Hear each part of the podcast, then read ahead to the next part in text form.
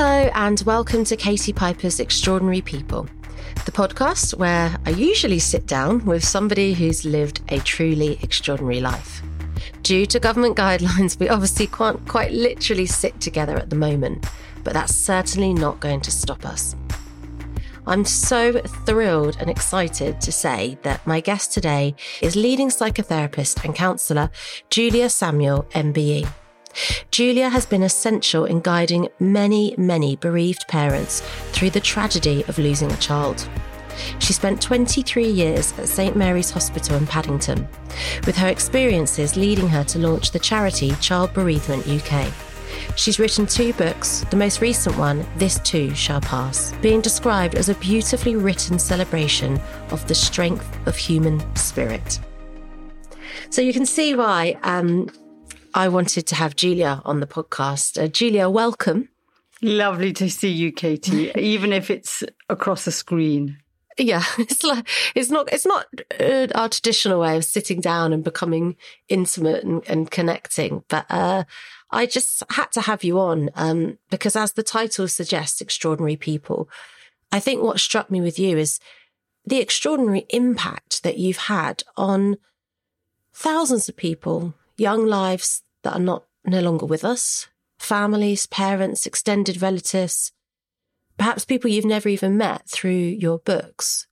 And you come from extraordinary beginnings also. You know, there's so many different facets to your story that are quite unbelievable that when I sat down and thought about how I'll start this episode, although I've read that sort of formal description of you and who you are, how would you describe who you are and what you do?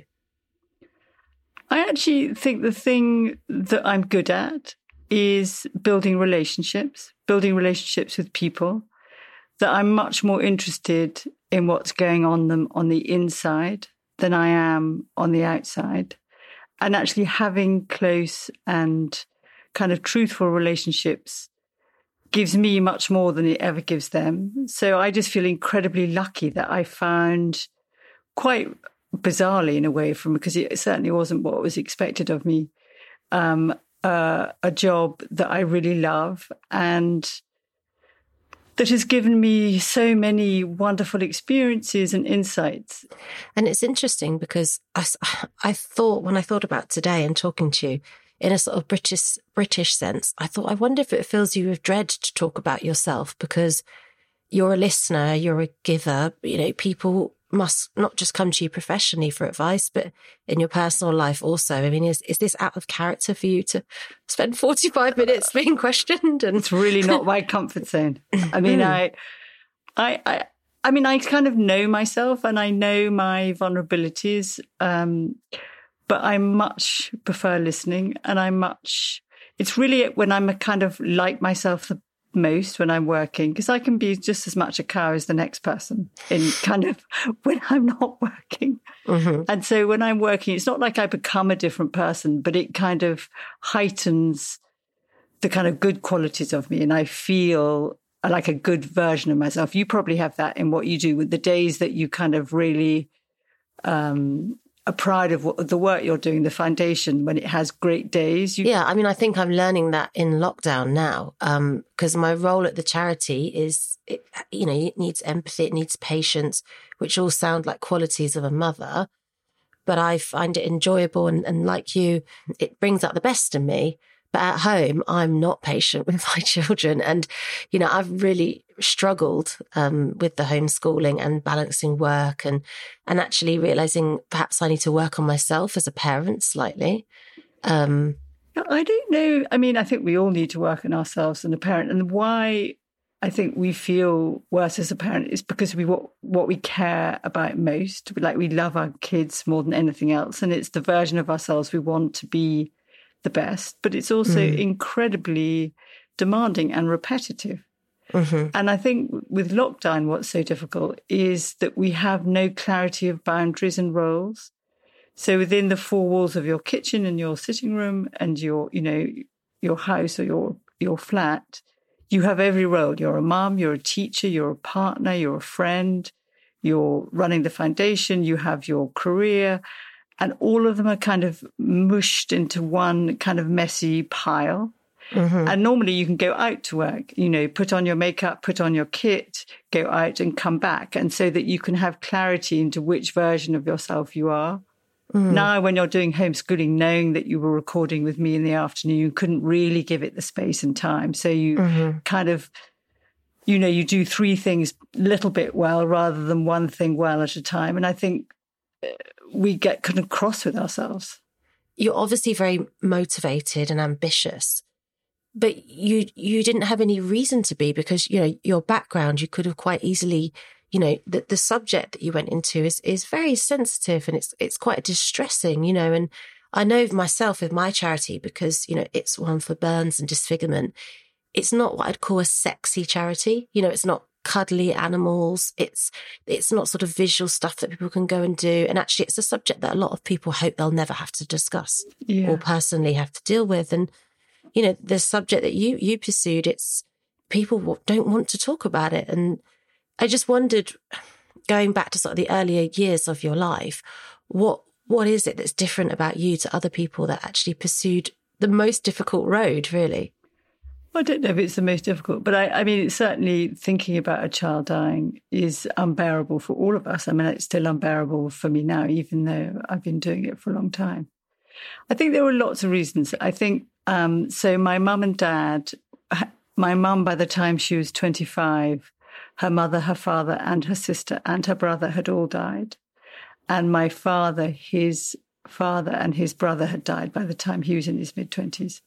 So, so I, I, was brought up in a household. We were five children, two sets of twins. I've got a twin brother and twin sisters, five of us in four years, mm-hmm. um, which is quite a lot.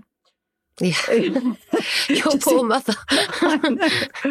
So, but I think there was a lot of, I mean, and they were that generation, so they fought in the war and they were very stiff upper lip. Mm-hmm. And what their kind of attitude was, which is the only one they could possibly have used, was what you don't talk about isn't going to hurt you.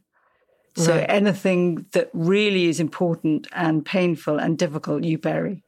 So it's all off limits. So it was all off limits. So we never, I mean, there were black and white photographs of those people, but I never really knew who they were. I didn't have any stories. Mm-hmm. And I think unconsciously that influenced me to go towards um, uh, bereavement. Um, but I had no idea when I was doing it, I didn't really realize that that's why I was. But, you know, looking back on it, I can see it. And I think I'm ambitious because of sibling rivalry. I mean, I, I don't know if I was born ambitious as well.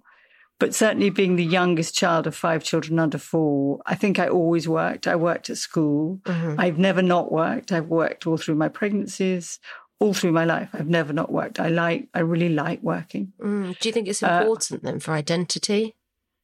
I think for identity, for me, for identity, it was crucial so that mm. I wasn't someone's wife, just someone's wife or someone's daughter or someone's sister.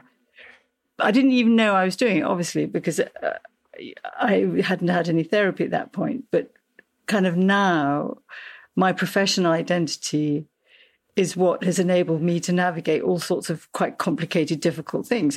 I mean, a simple one like my children growing up and leaving home, mm-hmm. because I have other interests and other roles and you know things that I'm doing and focus means I do miss them, and I actually found it quite difficult but I didn't go bonkers. Mm. I did mm. go bonkers for a little bit, actually. If you ask my husband, he'll say I definitely went bonkers for a bit. But I think I would have gone more bonkers if I hadn't had a job and a, and a separate life and a separate identity. Yeah, yeah. I think that's the same for any of us when anything comes to an end. Um, not the severe case of bereavement, but when a part of our life closes, if if it's all we have and all that defines us, it's incredibly difficult to to reinvent you know, I think uh, that was the journey I went on myself after after being burnt and almost no choice but to reinvent. And now I'm so conscious of that and having so many strands in life. When you when you look back at that, at that point, there was a kind of pivot point, I guess, when you went through all those terrible operations. What do you think was the underlying um, uh, not motivation, kind of thing that gave you the grit to rebuild your life? I think it's the things I was always criticized for in school stubbornness, you know, a bit, a bit arrogant and determined, ambitious. and it, it's sort of interesting that you were criticized for them and they were actually like, fuck you, I'm not gonna. Yeah. Because, uh, and I always think if it had been a car accident or a house fire, would it have been a totally different outcome? Because I think the fact that it was, you know, man made and not a natural disaster, it made me so determined that you will not write the end to my story. You know, you may have had a few seconds appearing in the story, but I will close this. And, and, you know, that's, that just grew and grew. It is almost like a decision that I will not be a victim, mm-hmm. that this isn't going to be my identity. I'm not going to be with you, a, a, just a woman that was burned. Mm-hmm. You went through all those terrible operations, and so that you could be at peace with mm. the injuries. And then you developed a whole new career, and it was like the injuries and like a speck in the in the landscape. This is who you are now. Yeah, yeah. The rest almost became irrelevant. Actually, it's irrelevant. Yeah, yeah. I did wonder, but but, but shaped you. Yes. So it's yeah. never irrelevant. You know, we always carry our past with yeah. us and it informs and influences us. And I always find it quite a frustrating question if I'm being interviewed by sort of red top tabloid, like quite lazy journalism. They'll always say, oh, Aren't you so glad what happened to you happened? Because you wouldn't be who you are and you wouldn't be doing what you're doing.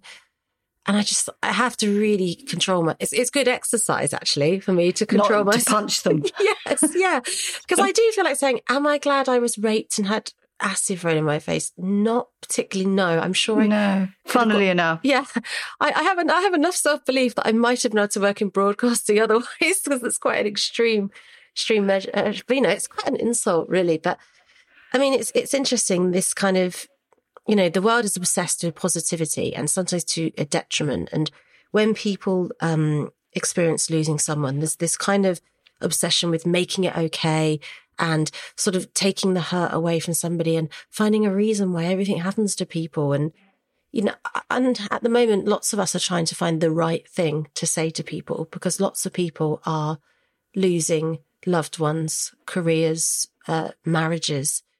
What, what is the right thing and what is the right thing to say and do? I think the, the right thing is to acknowledge the loss. So that's the first thing to say. I'm so sorry that you lost your job, or I'm so sorry that your child died, or your partner died, or you've broken up. So just acknowledge it.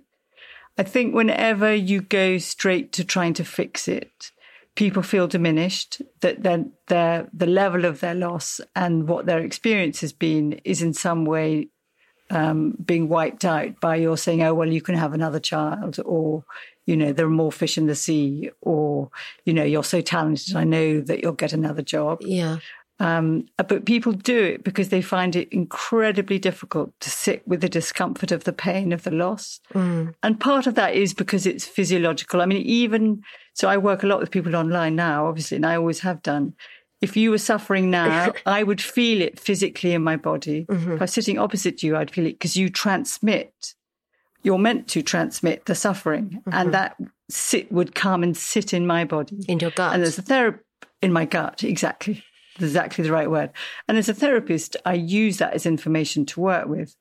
But if you're a friend or a parent, I mean, parents find children suffering excruciating to sit with mm-hmm. because our rollers, I mean, I find it excruciating to sit with.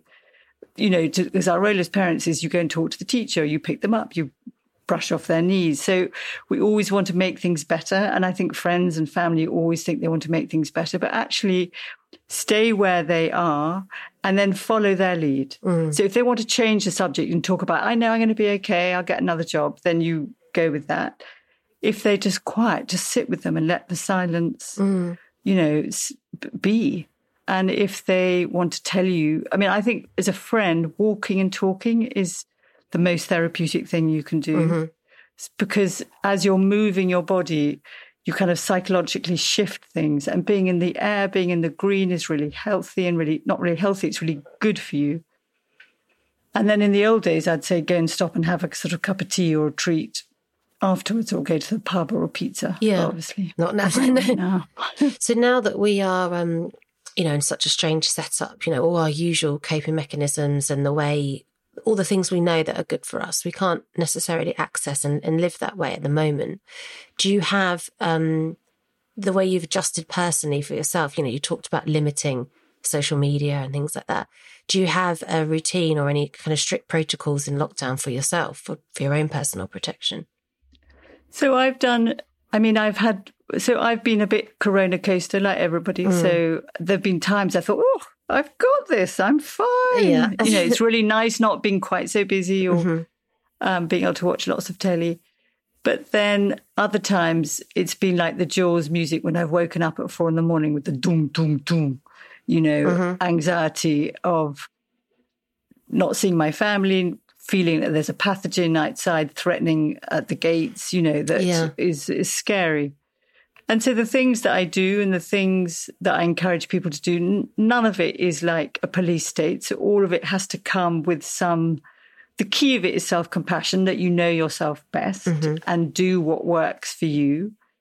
But yes, roughly having some kind of schedule for the day really helps and some kind of routine, whether it's work in the morning and do other things in the afternoon or when you exercise but you need to have some you need to create a structure that helps you feel contained and boundaried mm-hmm. so like with you it's homeschooling in the morning mm-hmm.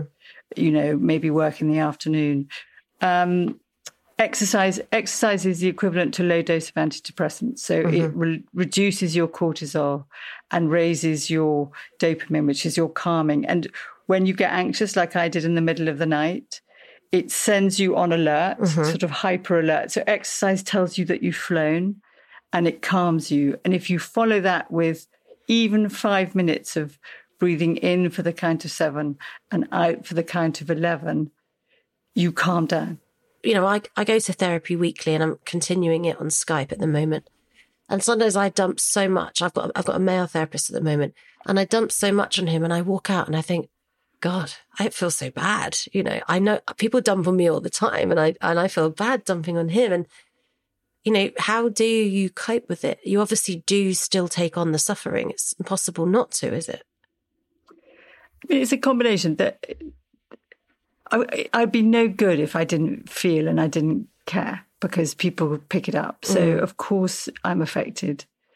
And I hear very, very difficult stories, which even at the time, if they don't um, uh, hit me too badly, I wake in the night with images. Mm. But I, I have developed tons of coping mechanisms. So I use kickboxing. I meditate. Oh wow! Okay. I do. Uh, yeah, I can punch really hard. I, do you know? I'm not uh, surprised. Yeah, you seem like the kind of woman that could really paste someone. Yeah. yeah. Um, and I do Adriene's yoga. I journal. So I take my own blooming medicine to calm me down. Yeah. And because my lens of what is normal is so abnormal, mm. I get, you know, for my children, and like, so I've got seven grandchildren. So when my, um, my daughters and my daughter in law were pregnant, I basically hold my breath for nine months because my job was with families mm-hmm. where you know there were terrible outcomes. So I, I and and I they they're much better than me but, you know, when I'm with my grandchildren on a bicycle or something, I am constantly terrified they're going to mm-hmm. fall into a car because I've, you know, there's not a story I haven't heard. Mm-hmm. So it has affected me. But then on the other hand, I can still be a con- complete prat. But also, I do know the value of life. And I, when I'm being a prat, I can talk myself down and really know what matters mm. rather than be totally the whole time a prat, if you see what I mean. Yeah. And, uh, you know, the, when I was at St Mary's, when the when before I worked there, my children were quite young. So if they were ill, I chucked them on the sofa with Disney and Calpol. Then once I started working at the hospital, I would ring the pediatricians were so nice to me. I mean, the minute their temperature was over whatever it's meant to be, over normal, I'd ring the pediatrician saying, Have they got meningitis? What's this? and even two in the morning, they'd be so nice to me. They'd say, Do this, do that, yeah. is they all right? And my husband was like, You're a lunatic. But I mean, you can't not be affected by what you see. Yeah. Do you ever wonder how celebrities order food? Like, is Sarah Paulson a Diet Coke or a regular Coke girlie? Some peasant Coke? No. Or how does Sofia Vergara order a pizza? No, nothing. No tomatoes. I cannot eat tomatoes. Tomatoes? Yes. Are you cool with mushrooms? Not really. If these are the details you need, and I know you do, I have the podcast for you. I'm Jesse Tyler Ferguson, and on my podcast, Dinners on Me, I take some notable friends of mine out to dinners in Los Angeles and New York City. Listen wherever you get your podcasts. That thing was delicious. Also from Something Else. How Did We Get Here? with Claudia Winkleman and Professor Tanya Byron. In these in depth one on one therapy sessions, we dig deep into personal stories with fascinating and emotional revelations. A passionate, insightful, and moving experience with clear outcomes to each episode. He is as anxious about attachment with you as you are with him. Oh, wow. Oh, wow. That's crazy, isn't it? Oh, that's a weird feeling. Wait, so. Oh, God. It's... Don't you just feel like, whoa, why didn't I know that all along? Listen now in Apple Podcasts, Spotify, and all good podcast apps. You know, bereavement is difficult at, at, any age, but I'm seeing such young lives being lost, were you were you very much there for the staff as well? Yes, I was there for the staff. Um, I trained the staff. I did. I educated the staff for their their degrees, um, and then I did sort of supervision with them when they were difficult um, situations. And actually, I'm supporting some some medical teams now. Mm. Um, and yeah, it's intense. Yeah, gosh, that's kind of sort of took the breath out of me. Really, it's um, I suppose we don't really think about that because we think about well, it's their job and they've trained for this and they, you know, we all just go to work and then we come home and we separate. But actually, when your job involves human life, I think it's difficult to expect that of somebody, even the most professional person. Yeah, they are. I really, I've been so um, sort of thrilled at the recognition they're getting, and it's about blooming time. Mm. Um, and you know, I I just am blown away by them, really. I think we all. I mean, again, for me, you know, when, when people talk about it, I think, well, I've I've experienced it firsthand. You know, I've been a patient, gone to sleep, woken up, and the same staff members there, and you think, how long do these people work for? And they look harassed and sweaty, and they don't get proper lunch breaks, and they stay on for unpaid overtime, and they they do drop their mask and they do take on your your crap, so to speak, you know? And it's just. And it's the small kindnesses, isn't it? Like they hold your hand. Yeah. Or that you can feel them kind of putting a swab around your mouth if it's dry, or they give you a look, a really kind look. And you're right. Then they go home to young kids and shopping and tidying and cleaning and homeschooling and then come back and do it again.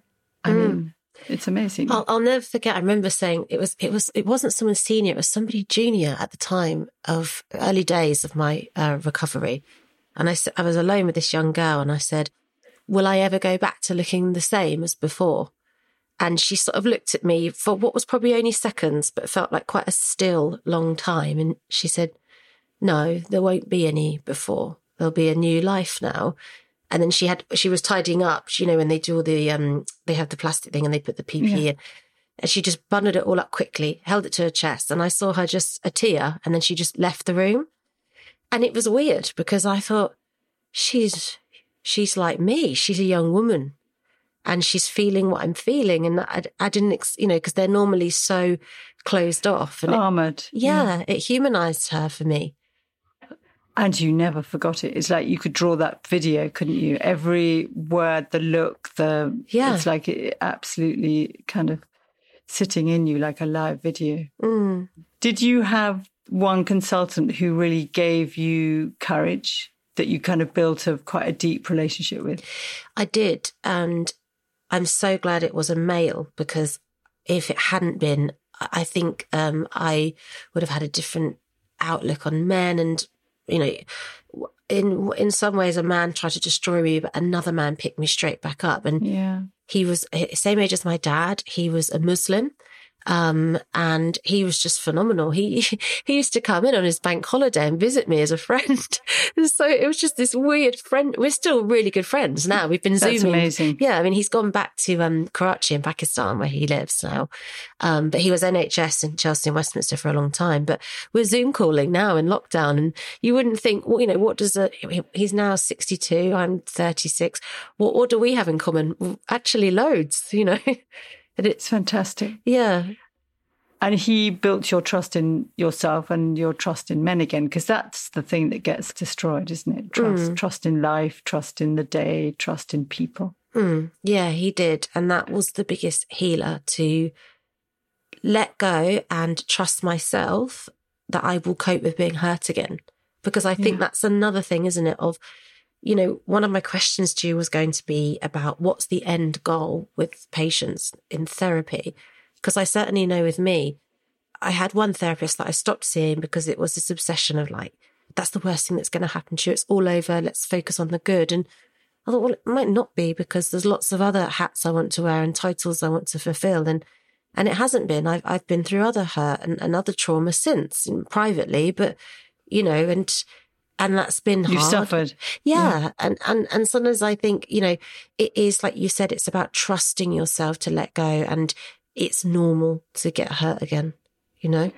And it's trusting to dare to love again is the thing that I go for really. In the end, it's only love that really matters, that you have enough self compassion and love for yourself and that you dare risk loving again, whether that's a person or or a charity or some project or a job, that you dare put yourself above you, that you risk putting yourself out there without certainty. And I think when people try and have sort of ultimate control because they're never going to get hurt again, I'm never going to let that happen to me again. Then, if you think of your emotional bandwidth, if you have pain one end Mm. and you have joy the other end, if you block your capacity to feel pain, you incrementally block your capacity to feel. Mm-hmm. So you function, you breathe in and out, you kind of can get, you can operate, you can get to work, but your capacity to engage and fully enjoy and feel enriched by life is foreshortened. Mm. So you know, we all know people like that who've kind of shut down from difficult experiences. It could be from loss, it could be from rejection, it could be, I mean, living losses, many different kinds of losses. Uh, or life hasn't given them what they expected to. They function, but they have no pleasure or joy just in in life itself. It's that And numbness. that's too high a price. Yeah. Yeah. When I've met people like that, I come away thinking they're existing. They're Hmm. they're not living. And, and sometimes you think that numbness is the depression, but I think it's almost checking out. And like you said, It just co- you know, turning up for the dress rehearsal, but you're not really feeling the performance, you know? No, you're not in Um, it.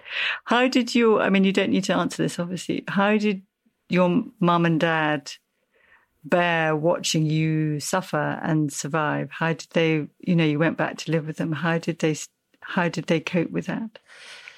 I think because they're very selfless and they're very family orientated, they submersed themselves into the role of carer for me so that they didn't focus on their own pain and hurt and probably did check out slightly of that.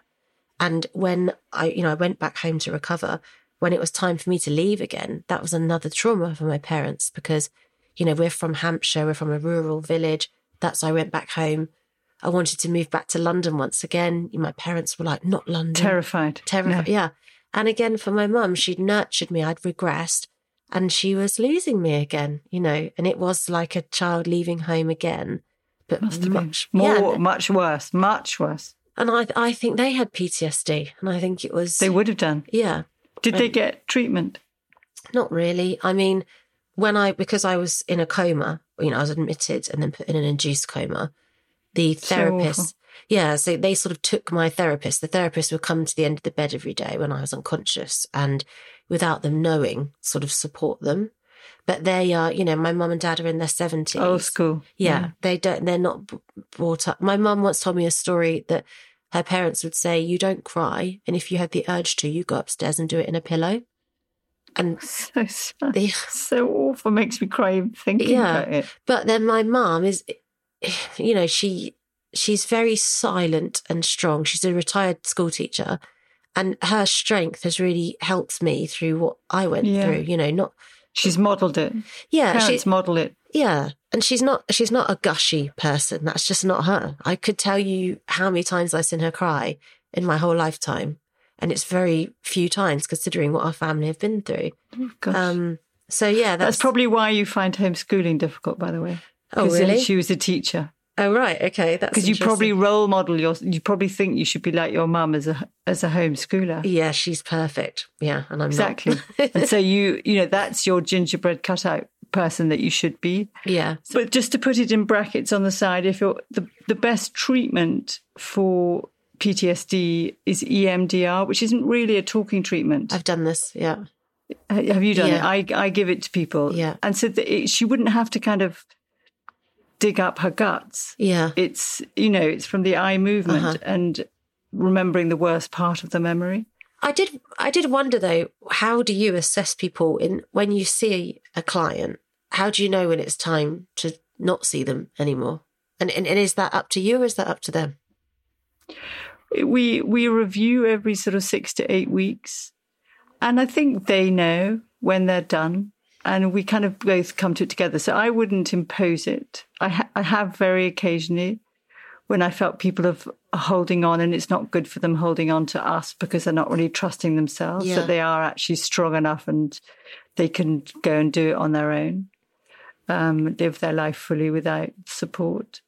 But on the whole, people people want to end. I mean, it's always very sad. I mean, I, you know, I remember everybody and um, they can't, you know, they live in me, their different stories and their expressions. And, uh, You hold a lot and of that's why, confidential. Well, you hold a lot of secrets. Yeah. don't you? A lot of private things. but that's why it was so lovely writing my books, being able to tell stories because they're based on my clients.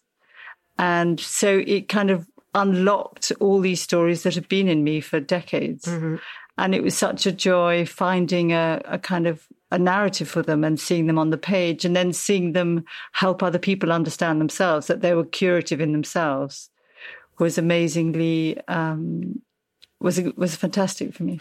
And the book, uh, the book is called "This Too Shall Pass: Stories of Change, Crisis, and Hopeful Beginnings." Who would you say the book's for? Well, now, I mean, right now, it's literally for anybody. The nation. but it's about living losses. So it's it's it's divided into five sections. So it's change in families, change in love, change in work, health, and identity. So all the kind of big aspects that make up your life. There, you know, one of the things that is certain is that life is change. Of course, there's more change now than anyone has ever experienced at the same time before. But actually, if you look at the research, everyone goes through big changes every seven to 10 years, yeah. um, and sometimes more. And it could be with the relationships end or jobs end or just with aging or with different phases of your life. And people often feel that they're doing it wrong, that they're somehow, everyone else has got this sorted and they're failing. Yeah. And I think the stories are kind of the, are the most kind of powerful way to let people know that let other people recognize themselves. So even in the stories about a breakup, a divorce, and the person is still happily married, they see aspects of themselves, and that is sort of healing. Uh-huh. And then there's lots of research about so to help you understand yourself. Was it difficult to write? In you know, some, sometimes when you write, things flow, and you know, I would imagine because you're basing it on experience, and but you're making it anonymous at, at the same time also, and maybe you're reliving painful memories too. I mean, what was the, the experience of? I mean, like it? you, you've written, you know, some days it's just like, oh my God, I can't do this. I want to do anything, clean the oven, Yeah. empty the dishwasher. And then there are days that are really amazing when I kind of just write 2,000 words and it's boom. just comes, yeah. But uh, yeah, I loved sitting and thinking Mm. and I loved drawing on all of my experiences. Um, and not being so busy that I was sitting on, I was being paid to sit on at my desk, tap on my laptop, and I didn't have to run around doing meetings, raising money for the charity. You know, it was just so nice Yeah. being at home. We must talk about the charity actually, um, and you know that because there is so much to fit in. You know, we have really skimmed over how glamorous you are and your life. And Oh my god! Have you seen me today with my shaven fo- my shaven fringe? I think it's allowed in lockdown. I have got I've got a tracksuit on my lower half. I've only got a glamorous top half today. Um, you do look lovely. well, thank you. I have got lighting set up as well. I'm very professional. Have you? Yeah. so good, so good. But there is this kind of glamour. You know, you, you came from this. Don't think so. I think so. I mean, I heard you were photographed for Vogue. I, I when I was I researching you, I found was that out. by the. Oh my goodness! I was photographed for Vogue, and they didn't put it in the magazine. Now that's not good for confidence at all? My sisters were photographed for, photographed for Vogue, and they had like a four-page spread. Wow, so okay. that's how glamorous That's I am. That's character building from an early age. Resilience uh, uh, developed right there. So, what what about? Because we haven't talked. I mean, you you you came from this. Is it fair to say privileged upbringing? Uh, yeah, very fair. Yeah. and that your sisters were they like high society girls, it girls? What would you what would you say? Yeah, I mean, they were. Um, yeah, we came from a very kind of lucky family um, with the name like a brand. You know, it was Guinness, so people. It, my mum, she didn't. We went to private school, and my mum never liked saying on name tape, so she would buy everything from then Guinness. So I had my swimming towel was a great bottle of Guinness. and my, you could do that nowadays. no, they cut, she cut up. They were they were drying up cloths, and she'd cut out the Guinness bit of the drying up cloth, and then put it on my kind of uniform instead of a name tag. I mean, I had a Guinness radio, I had Guinness socks. It was like I was a walking, talking advert. It was unbelievably embarrassing. I feel better about my parenting now. I don't give my kids piper champagne to take to school. exactly. I should do. they were funny. Yeah. I mean, my mum was funny. But um, yeah, so they, yeah, they, but they were all kind of adventurous in their own ways. Sabrina went off to LA and worked for different people, and um, they all did round work for the Stones. Um, my is an artist. My twin brother Hugo, and he got nominated for an Oscar for um, Grand Budapest Hotel. He's a very talented Oh, wow. artist and screenwriter. So they've all done slightly unconventional things. Actually, they're they're successful, but So all high achievers. They are high achievers. which is incredible because some some people wrongly might think, you know, when when people are envious or bitter and they say, well, it's easy for anyone who has more than me or a better start in life than me, and you know, actually sometimes it can be the reason not not to push yourself and not to work hard, and you know, all of you and your siblings have, have worked extremely hard, and even more so that it isn't just your career, you've got this charity as well that you you've taken on. I mean, that's it's quite unheard. But you know, it is luckier if you if you come from if you have no financial worries, you are well ahead because you're not worrying. You have choices. The great thing about privilege is we were given we had choices that a lot of people don't have. yeah, so that we could choose. You know, I, uh, as a therapist, you don't get paid much. Certainly in the NHS, Uh-huh. writing books, you don't get paid much. yeah. Um, so I could choose to do things that were really meaningful and and meant a lot to me, rather than having to do a job where I had to earn a proper amount of money. Yeah. So, yeah, I do think it made a big difference.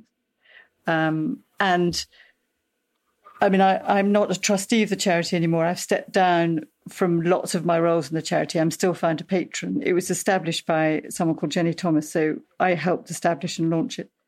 But um, the fact that I knew Diana as a friend is because of my background, and that Right. helped raise the profile of the charity. Mhm. So all of those things are connected. You can't really pretend. I slogged. I'm a slogger. Yeah. But I had a I had a a good kick. Uh, not whatever the word is. I had a I had a lot of things going for me in the first place. but it's also using the connections for others isn't Yeah. it you know it- it's about your your choices and, and where your energy goes and where where that good fortune goes i suppose It's what you do there. I think it makes a difference what you do there. Mm. Yeah. and she was And having Prince William as a, a a patron is amazing for us. It transformed our fortunes definitely. it's a brilliant legacy and and a beautiful connection Yeah. isn't it it's It's lovely, really lovely. It's so lovely seeing him standing there and making speeches and And you're godmother to Prince George, is that right?